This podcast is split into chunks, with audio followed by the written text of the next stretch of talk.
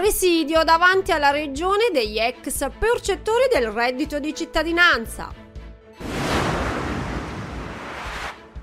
Politica, il sindaco di Afragola, De Laurentiis, mi ha chiesto 30 ettari per il centro sportivo del suo Napoli. Politica, è Marco Cavaliere il nuovo presidente Forum Giovani Comune di Napoli. Cronaca, femminicidio, suicidio a San Giovanni a Teduccio, 3 ragazzi orfani, un figlio era in gita, gli altri 2 a scuola. Iniziamo subito parlando di attualità. Questa mattina presidio inscenato alla regione da parte degli ex percettori del reddito di cittadinanza. L'unica a scendere è stata la consigliera Maria Muscarà. Andiamo a guardare insieme i dettagli. Io sono Marianna Energe e presenterò l'edizione di oggi. Hanno inscenato un presidio sotto il Consiglio regionale convocato oggi, ma l'Aula ha snobbato gli ex percettori del reddito di cittadinanza. Sola eccezione la consigliera Maria Muscarà, ringraziata perché è stata l'unica a scendere ad incontrare i manifestanti. In sintesi 3 le richieste. La prima è una convocazione in tempi brevi di una seduta monotematica del Consiglio regionale con all'ordine del giorno gli interventi della Regione per il sostegno al reddito. Si invoca poi un intervento straordinario per tutti quegli ex percettori che al 31 ottobre non saranno stati presi in carico dai servizi sociali comunali. Si chiede infine la preparazione di un organico intervento legislativo che dal 1 gennaio 2024 istituisca una forma di reddito di cittadinanza regionale. Gli ex percettori sollecitano da tempo la calendarizzazione della discussione sulla petizione popolare per la misura integrativa di sostegno al reddito, un pacchetto di richieste sinora ignorate dalla Regione. Ci sono parecchie proposte che sono tutte quante nei cassetti qui del Consiglio regionale, non sono neanche andate in commissione, cioè non è stata ancora neanche calendarizzata, nonostante i tempi, almeno per una, siano già scaduti. 2 proposte che sono simili e che potrebbero essere integrate e migliorare la situazione di tanta gente che adesso non può mettere il piatto a tavola.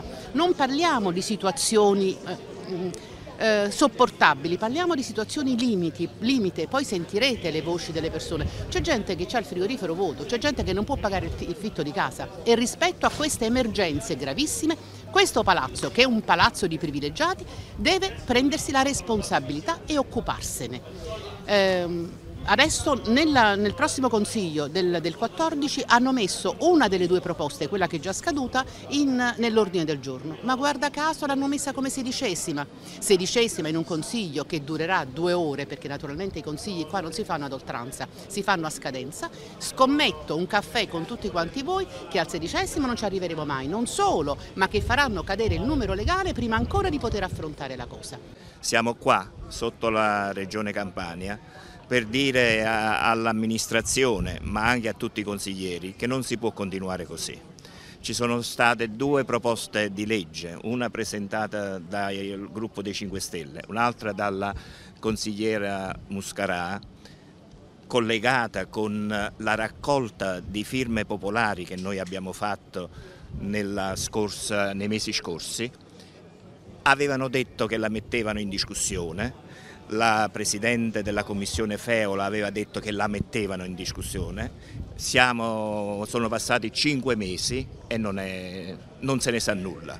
L'obiettivo di questa mattina è quello di sollecitare il Consiglio Comunale e il Consiglio Regionale a mettere in discussione la nostra proposta di legge, che purtroppo giace nei cassetti già dal mese di settembre scorso, quindi dopo che sono scaduti abbondantemente i termini previsti sia dallo statuto che dal regolamento regionale. C'è stata comunque una presa in giro da parte del Presidente del Consiglio che si era impegnato a mandare in commissione questa proposta di legge e ad oggi invece tutto tace e nessuno riesce ancora a portare in discussione questa legge. Noi abbiamo necessità di metterla in discussione e di farla approvare, ovviamente con tutte le modifiche che vorranno loro, ma comunque approvare una legge che dia la possibilità a chi non è in grado di mettere insieme il pranzo con la cena di poter vivere almeno dignitosamente con la propria vita.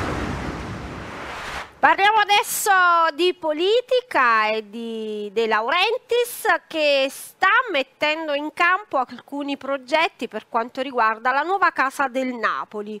A quanto pare è in bilico la sua scelta tra il litorale di Pozzuoli e Afragola. Quest'ultima potrebbe anche diventare la sede per il nuovo stadio Maradona qualora De Laurentiis non dovesse accordarsi con il comune di Napoli per il Maradona. E si è messo già in movimento e si è messo già in contatto con il sindaco di Afragola Antonio Pannone per capire la fattibilità della cosa. Andiamo a guardare subito insieme il servizio.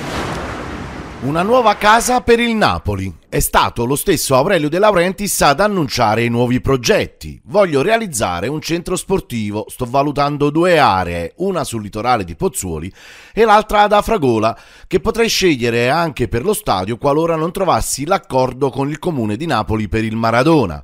Cosa succederà? De Laurentiis si è mosso personalmente con Antonio Pannone, primo cittadino di Afragola, comune dell'area nord, per capire la fattibilità dell'operazione.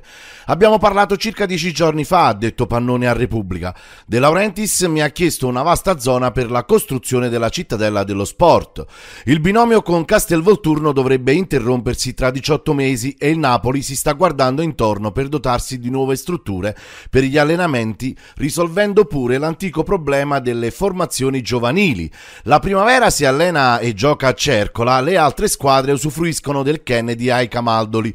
De Laurentiis è stato chiaro: voglio che il nostro quartier generale sia uguale a quello del Manchester City. 12 campi con la possibilità di arrivare a 15, foresterie e una struttura ricettiva per la prima squadra. L'area, dice Pannone, è quella a ridosso della nostra splendida stazione ferroviaria, che al momento è una sorta di cattedrale nel deserto. La scelta non sarebbe casuale, sarebbe facilmente raggiungibile non soltanto dai big, ma anche dai ragazzi delle giovanili. È facile arrivare ad Afragola sia con l'autostrada che con l'asse mediano, ma abbiamo la ferrovia, la metropolitana e presto ci sarà la nuova linea LAN 10 che collegherà il centro di Napoli alla nostra cittadina. De Laurentiis ha fatto una richiesta a Pannone: vuole burocrazia zero. Noi ovviamente siamo disposti a sostenere il progetto del Napoli, stiamo definendo il piano urbanistico comunale, non siamo ancora entrati ufficialmente nel dettaglio con De Laurentiis. L'idea del presidente azzurro è ambiziosa, vorrebbe 30 ettari per trasferire tutto il mondo Napoli ad Afragola, potrebbe realizzare strutture indipendenti per le giovanili e per la prima squadra. L'occasione per Afragola sarebbe importante, vogliamo trasformare la zona circostante alla stazione ferroviaria, al momento la vocazione agricola è prevalente, ma siamo pronti ad un nuovo tipo di sviluppo. De Laurentiis e Pannone si aggiorneranno presto. Gli ho detto che prenderò informazioni sui terreni disponibili. Naturalmente non sono tutti di proprietà del comune. Per questo motivo è fondamentale una manifestazione di interesse da parte del Napoli. È il presupposto necessario per procedere agli espropri qualora fosse necessario. Il presidente azzurro ha parlato pure della possibilità di un nuovo stadio. Con me, continua Pannone, non ha affrontato l'argomento, ma saremo ovviamente disponibili pure a tale eventualità se dovesse chiedercelo ufficialmente. Non è escluso che De Laurentiis possa fare un sopralluogo di persona. Mi ha detto che conosce la zona proprio perché spesso ha usufruito della nostra stazione ferroviaria. Il Napoli ad Afragola, i presupposti ci sono tutti. Parliamo adesso ancora di politica e parliamo del convegno dal titolo Per averci creduto, convegno sul tema sulla violenza verso le donne.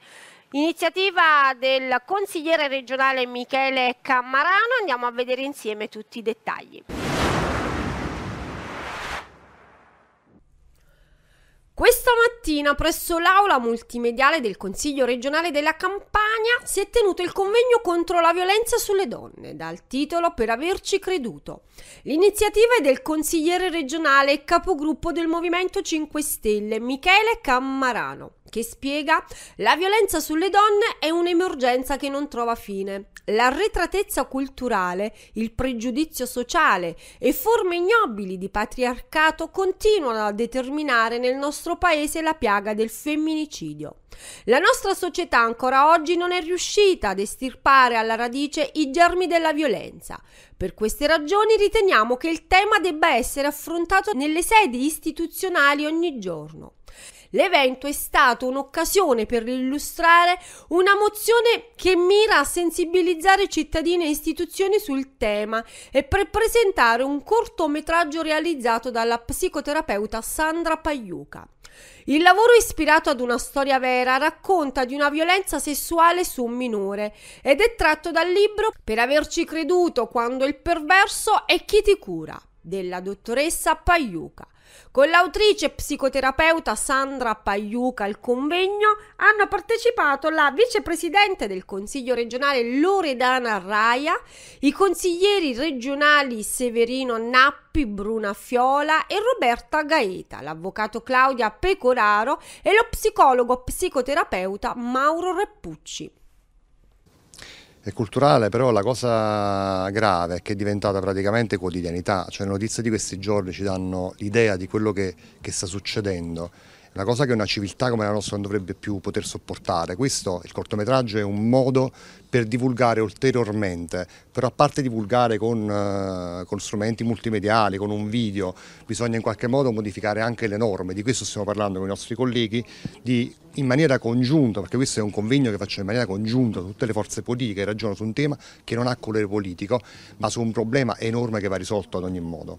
Il senso di questa iniziativa è che non parlo come professionista, ma parlo come ex vittima, che è diventata professionista, io mi occupo di vittime, e racconto qual è la difficoltà infinita di una vittima per arrivare nei tempi che oggi la legge ci permette, che sono un anno dal Codice Rosso in avanti, che sono dei termini assolutamente incapaci di rappresentare la tutela per una vittima. Oggi col Codice Rosso siamo riusciti sicuramente da 6 mesi a un anno a passare come tempo per denunciare, ma secondo me è assolutamente insufficienza. Pensate che in Francia la vittima ha 30 anni di tempo per denunciare. Se siamo in Europa mi spiego perché c'è questa disparità. C'è bisogno di interventi che fanno sentire tutelate le donne. La Regione Campania è in campo con interventi da milioni di euro proprio per sostenere le donne, per ridare loro la dignità e l'autonomia, per dare anche ai loro figli un futuro diverso.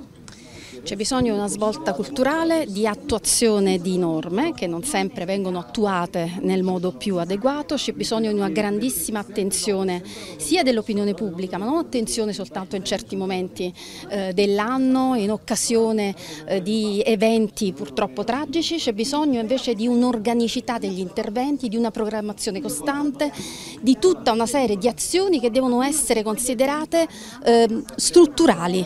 Questo significa anche fondi strutturali e quindi delle azioni che sicuramente devono essere monitorate nel tempo. Parliamo ancora di politica con 16 voti su 26 votanti. Marco Cavaliere è stato eletto presidente del Forum dei Giovani del Comune di Napoli. Andiamo a guardare insieme di cosa si tratta. Con 16 voti su 26 votanti, Marco Cavaliere è stato eletto presidente del Forum dei Giovani del Comune di Napoli, l'assemblea costituita per la prima volta il 19 dicembre scorso con la proclamazione dei 30 consiglieri eletti. L'elezione si è svolta nella sala della loggia del Maschio Angioino. Il Forum dei Giovani è un organismo consultivo che si propone di avvicinare i giovani alle istituzioni e le istituzioni al mondo dei giovani, assicurando a questi ultimi le condizioni per intervenire nei confronti della Giunta e del Consiglio Comunale, contribuendo con le loro proposte ed i loro pareri alla fase decisionale su temi di interesse giovanile o collegati al mondo della gioventù. Al Forum partecipano i giovani di età compresi tra i 16 e i 34 anni, residenti nel Comune di Napoli. I consiglieri eletti sono chiamati da statuto ad eleggere tra di loro un presidente, il quale, analogamente a quanto avviene a livello comunale, nominerà la giunta composta da 5 membri nel rispetto della parità di genere. Oggi avremo la nomina del nostro interlocutore o interlocutrice principale, appunto il Presidente, con tutta la sua squadra, quindi ci auguriamo che da oggi prenda vita operativamente con la presentazione anche del programma di governo e del forum, quello che è appunto la vita di questo strumento in cui crediamo molto. Lo Statuto lo definisce uno strumento consultivo della nostra amministrazione, della Giunta e del Consiglio Comunale, ma noi vorremmo che fosse qualcosa in più, che fosse veramente fucina di suggerimenti, di idee, di proposte per quelli che riguardano non solo le politiche giovanili ma tutte le politiche della nostra città, quindi con uno sguardo ai giovani. Siamo la città più giovane d'Italia ed è giusto che i giovani diano la loro idea e il loro contributo. Se funzionerà bene mi aspetto tanto da questo forum, da cui dovranno venire delle iniziative, delle proposte, delle idee per poter apportare quelle che sono delle migliorie e dei miglioramenti all'attività politica della città napoletana. Speriamo solo che questa nuova assemblea che è fatta poi di consensi, perché ricordiamoci che questi sono giovani che sono stati votati dai giovani napoletani, non abbia però quelle radici che attraversano un po' la politica della città, così da dare anche un senso di cambiamento a tutto quello che sta avvenendo in questi giorni e in questi mesi. Io mi aspetto che la politica in questo momento resti un po' fuori da quello che sono dei temi poi dedicati principalmente ai giovani. Oggi qui c'è la proclamazione del Presidente. Noi 30 candidati siamo stati eletti, dobbiamo votare a scrutinio segreto il Presidente. Mi auguro che la politica non si metta in mezzo durante queste elezioni, perché appunto il forum deve portare a migliorare la città, a migliorare i giovani, a creare inclusione, e spero che appunto la politica non si intrometta in questo. Ed è arrivata nei nostri studi la velina dell'ultima ora direttamente dal nostro quotidiano online minformo.com. Presentato oggi il protocollo d'intesa sottoscritto dal Comune di Napoli, dalla Direzione Generale della DGT del Sud, del Ministero delle Infrastrutture e dei Trasporti, da UNHCR, Agenzia ONU per Rifugiati e dalle associazioni di categoria UNASCA e Confarca, attraverso il quale si intende coniugare il concetto di solidarietà con quello di inclusione. Il nuovo progetto promosso dalla Direzione Generale Territoriale del Sud, infatti, ha l'obiettivo di formare per il conseguimento di una patente di categoria 1B 100 conducenti donne con status di rifugiato richiedenti asilo, in possesso di un permesso di soggiorno per motivi umanitari. L'iniziativa intende dare continuità ai diversi progetti per la Direzione Generale Territoriale del Sud, del Ministero delle Infrastrutture e dei Trasporti, che ha già realizzato nel Comune di Napoli, riguardanti in particolare contesti disagiati, con l'obiettivo di diffondere la cultura della sicurezza stradale per recuperare e sviluppare le regole della cittadinanza e solidarietà. Parliamo adesso di cronaca. Ho sentito le urla di una donna che chiedeva aiuto. Questa è la testimonianza di Antonio, uno dei testimoni oculari del femminicidio-suicidio avvenuto ieri purtroppo a San Giovanni a Teduccio. 3 ragazzi rimasti orfani. Uno dei figli era in gita scolastica, gli altri 2 a scuola. Andiamo a guardare il servizio e vediamo insieme tutti i dettagli. Ho sentito le urla di una donna che chiedeva aiuto, mi sono affacciato e ho visto Lino alla finestra. Aveva la pistola in pugno, gli ho detto: che fai? Posa questa cosa. E lui ha risposto: entra dentro altrimenti sparo anche a te. Nel racconto di Antonio, uno dei testimoni oculari, la mattinata di un giorno nefasto di San Giovanni a Teduccio comincia così, con le urla disperate di una madre seguite dai colpi di pistola esplosi in aria da un uomo che rimane a lungo a cavalcioni sul davanzale di una finestra prima di barricarsi in casa. Finirà in tragedia 4 ore dopo, con l'irruzione della polizia e il ritrovamento del corpo senza vita di Ewa Kamiska, di origine polacca, di 48 anni, uccisa con numerose coltellate, almeno una decina, e del marito Pasquale Pinto, guardia giurata di 54 anni, che presumibilmente si è ucciso dopo aver assassinato la moglie. Sul cadavere dell'uomo però non ci sono segni di violenza, potrebbe essersi avvelenato o anche essere stato stroncato da un malore. Lo stabiliranno l'autopsia e l'esame tossicologico, mentre le indagini dovranno sciogliere l'interrogativo più angosciante: perché lo ha fatto? Gli inquirenti escludono un movente legato alla gelosia o a dissapori familiari. Per fortuna in casa non ci sono i tre figli della coppia, i due più piccoli sono a scuola, il più grande è già maggiorenne in gita scolastica. Massimo, titolare del bar Vela che si trova di fronte al palazzo, è alla cassa come ogni giorno quando sente gli spari. Lo conosco da sempre, ho provato a dialogare con lui, gli ho detto di smetterla, di mettere la pistola giù. Mi ha chiesto un cornetto e di chiamare la sorella e sono andato subito ad avvisarla. Dopo è andato all'interno, ho provato a telefonare, ma non ha risposto più. L'operazione per irrompere nell'appartamento inizia qualche minuto dopo le 11.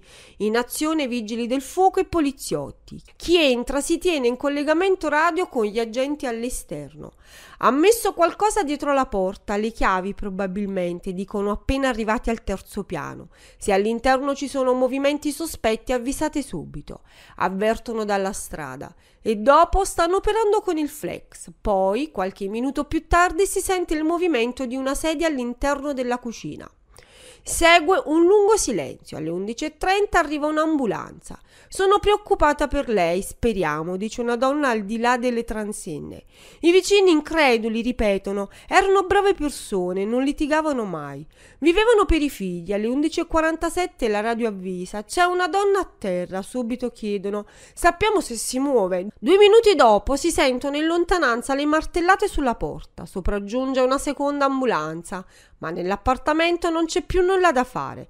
Pasquale ed Eva sono entrambi in cucina, privi di vita. La finestra dalla quale l'uomo si era affacciato per sparare è ancora aperta. Sul tavolo la pistola e i proiettili. La casa è piccola ma dignitosa, pulita e ordinata. Su uno scaffale ci sono ancora le foto di una famiglia felice. Ed era questa l'ultima notizia della prima parte del TG Mi Informo News di oggi. Io vi aspetto tra un po' dopo la pubblicità per eventuali aggiornamenti.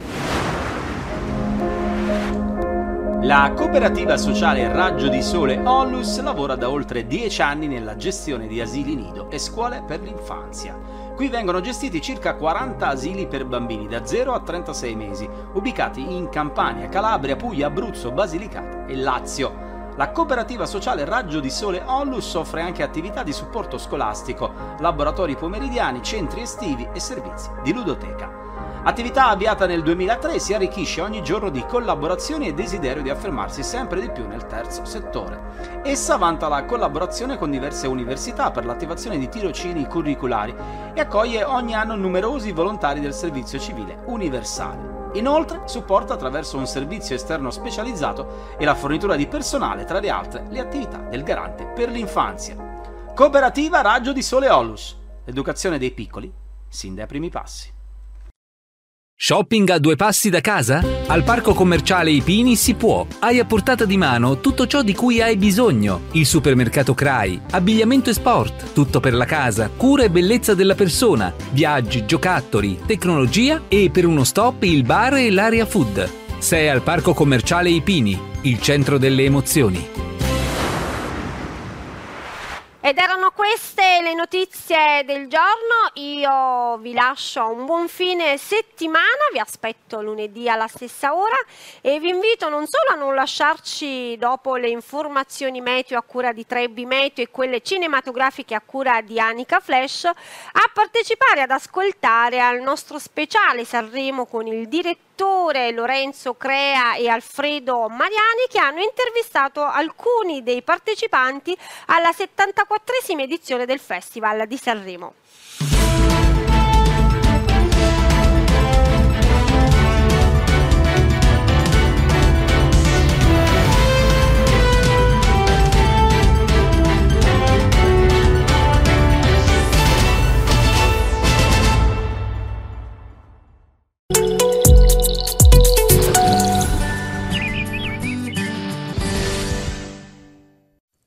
Amici 3B Meteo, bentornati a questo aggiornamento delle nostre previsioni per la giornata di sabato che, attenzione, vedrà un'estesa e intensa perturbazione sull'Italia associata a un centro di bassa pressione, condizioni di maltempo nel nostro paese. Lo capiamo anche dalla previsione della nuvolosità, guardate Italia sotto questa estesa appunto copertura nuvolosa che porta anche piogge piuttosto intense e insistenti. Soprattutto vediamo la previsione delle precipitazioni al nord e sul versante tirrenico, dove non escludiamo anche qualche temporale, anche la neve sull'arco alpino ma a quote medio-alte. Quindi in definitiva sabato da ombrello a portata di mano in tutto il paese, ma soprattutto diciamo al nord e sulle regioni tirreniche. La neve oltre i 1500 metri sull'arco alpino, il versante adriatico e ionico magari avranno piogge un po' meno diffuse. In compenso temperature relativamente miti, non farà freddo, complice anche il vento da sud che soffierà sostenuto per la giornata di domenica, che ancora vedrà attivo sull'Italia questo centro di bassa pressione, quindi condizioni di maltempo, però piano piano si muove verso levante e quindi piano piano tornano anche alcune schierite a cominciare dalle regioni più occidentali. Controviamo intanto la nuvolosità attesa con inizialmente nuvole davvero in tutto il paese, però piano piano qualche schierita comincia a affacciarsi sul versante tirrenico e a fine giornata anche sulle regioni di nord-ovest. Come precipitazioni però ancora ombrello a portata di mano, soprattutto le regioni di nord-est, le zone interne dell'Italia centrale e ancora buona parte del sud vedranno acquazzoni e forse pure qualche temporale. Quindi in definitiva domenica ancora molto variabile in tutta Italia, però le zone in cui le precipitazioni saranno più probabili sono le regioni di nord-est, la Lombardia, l'Emilia-Romagna, le zone interne di tutta l'Italia centrale e il sud peninsulare. Dalle altre parti invece inizia a farsi avanti qualche schiarita, clima comunque ancora abbastanza mite. Per tutti i dettagli sulle vostre zone aggiornate o scaricate la nuova app di 3B Meteo. Previsioni per oggi. Nel pomeriggio sulle coste schiarite con transito di velature sparse. In montagna schiarite con transito di velature sparse. In serata, sulle coste, cieli nuvolosi per il transito di estese velature. In montagna, cieli nuvolosi per il transito di estese velature. Previsioni per domani. Al mattino, sulle coste, cieli coperti con piogge battenti. In montagna, nubi e schiarite con possibili piovaschi. Nel pomeriggio, sulle coste, cieli coperti con scrosci di pioggia intermittenti. In montagna, cieli coperti con piogge battenti.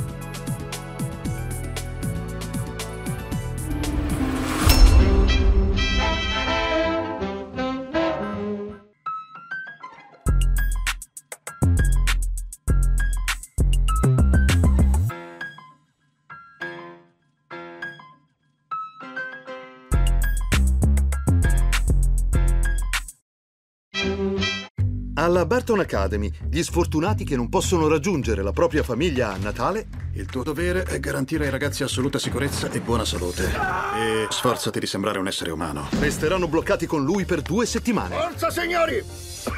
Dal regista di Paradiso Amaro e Sideways. Facciamocene una ragione. Mi sbirci nella camicetta? No, figurati. Sì. Lei mi farà licenziare. The Holdovers, lezioni di vita. Solo al cinema. Che vuoi dalla vita, Kevin Foneric? Essere campione dei pesi massimi. Carrie, voglio che ti unisca ai tuoi fratelli sul ring. Sì, signore, mi piacerebbe. Zac Efron come De Niro in Toro Scatenato. Jeremy Allen White è da Oscar. The Warrior al cinema. Anche se dobbiamo separarci, abbiamo un cuore a legarci.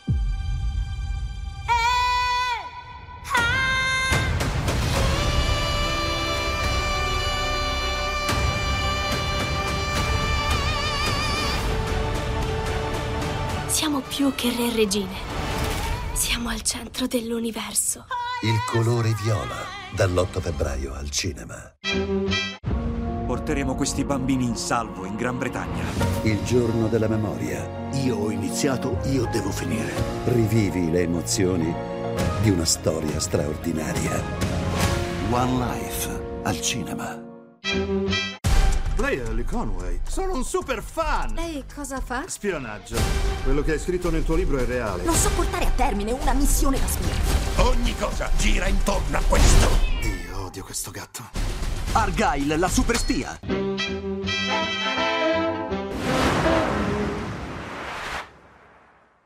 Questo programma è offerto da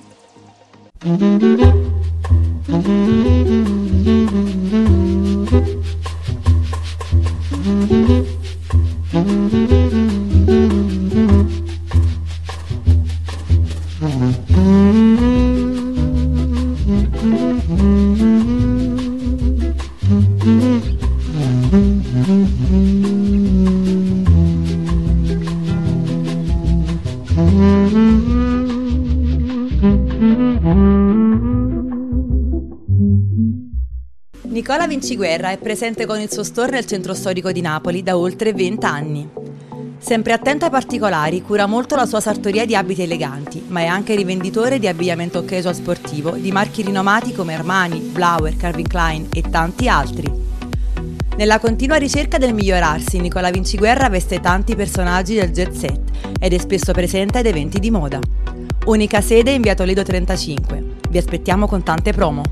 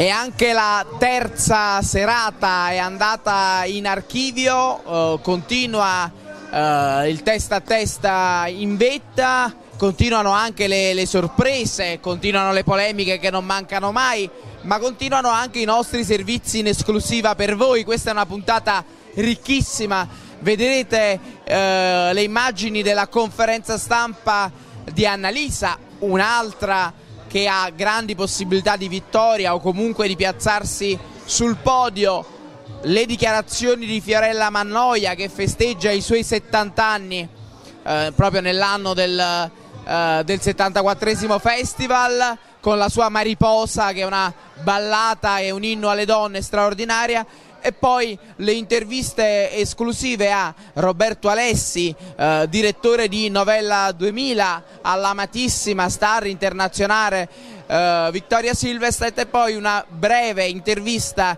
in esclusiva all'amico Enzo Chiumariello, che è il Pigmalione di Geolier e di Luque. Poche dichiarazioni ma molto significative, per cui non cambiate canale, a voi le immagini e le interviste.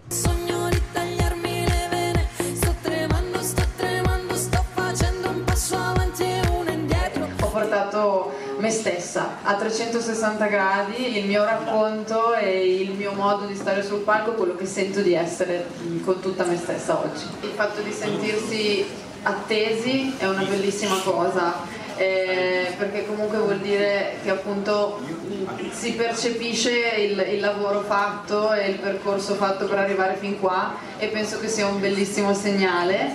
Poi chiaramente siamo qua, ognuno fa il proprio meglio e si cerca di pensare esclusivamente al palco, esclusivamente alla canzone, all'esibizione, quello che cerco di fare. Sono molto molto felice di sentire questa partecipazione tanto. Io penso che noi che facciamo questo bellissimo mestiere dobbiamo ascoltare, dobbiamo andare a ispirarci, andare anche un po' a imparare da tutto quello che è stato prima e dalle grandissime cose che ci sono state prima di noi, anche quelle contemporanee, assolutamente. Bisogna essere sempre, credo, rivolti all'esterno e essere pronti come delle spugne, no? ad accogliere, no? E per me questa modalità è tutto, ecco, e queste grandi donne sono sicuramente parte non solo delle mie così ispirazioni, no? Lo dico con modestia, ecco, per carità,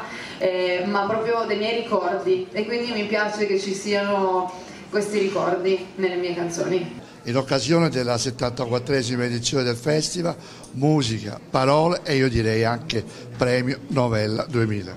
Novella 2000 Sanremo sì, di Milano, che è un premio ormai che è diventato una sorta di tradizione qui a Sanremo, perché è la più grande iniziativa fuori dal festival e io sono molto orgoglioso. Però mi piace questa manifestazione perché noi premiamo chi lavora e chi lavora bene, ma soprattutto è un premio anche all'amicizia, persone. Io adesso ho voluto qui accanto a me Melanie Francesca, che è una scrittrice internazionale che vive negli Emirati, e che quando c'è lei io mi sento un po' meglio, forse perché è bionda, forse perché è luccicante, e per cui mi fa sentire meno solo, perché l'amicizia e gente come te, perché tu ci segui da tanti anni, anche tu, ecco, insomma, lettore di Novella 2000, rigorosamente lettori di Novella 2000, ecco, e anche di novella2000.it, e questo ci rende più forti, ma non per un'arroganza imprenditoriale, ma proprio per il piacere di non sentirsi soli, perché oggi soli non si va più avanti. Dal Victory Morgana Bay sono con una star internazionale, una italiana d'adozione,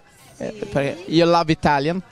Mi piace tante, tutti italiani, tutte le cose italiane, like Italian e like Sanremo, ovviamente sono con Victoria Silvstedt. La mia prima volta a Sanremo. First time? Sì.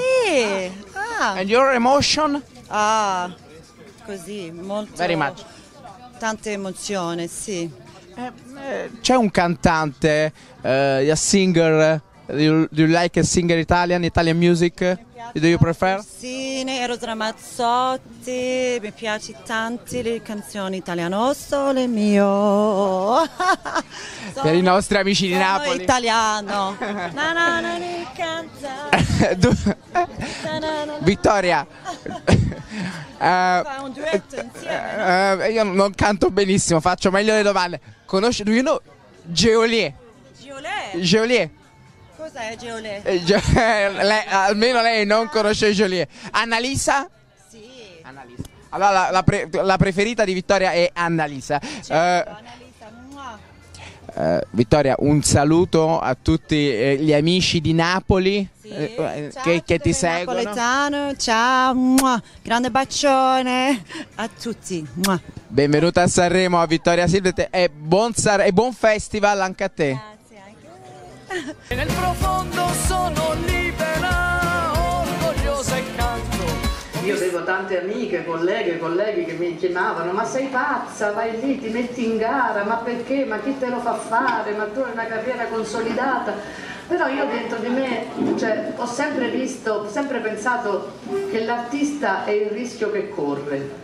Un artista deve rischiare, perché è proprio nell'essenza dell'essere artista, per cui sapevo che rischiavo. Quello che penso è che se è una vera passione che diventa scopo della tua vita, bisogna perseguirla.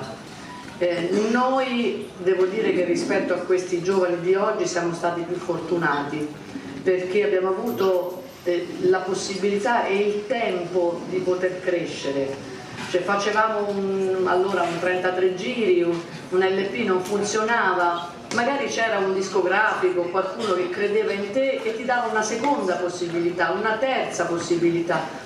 Oggi è diventato tutto più complicato per loro. Se è vero che è più facile arrivare al grande pubblico, perché passando attraverso i talent si arriva immediatamente al grande pubblico, è anche vero che si rischia di sparire nell'arco di poco tempo. Stavo pensando a tutte le cose che ho fatto e a tutte quelle che ho perso, non posso fare nient'altro. Non abbandona mai nessuno. Quanta emozione da parte tua, perché c'è tanto di te. Tantissimo, tantissimo. Ci vediamo domani sera. Speriamo bene. Ciao Enzo.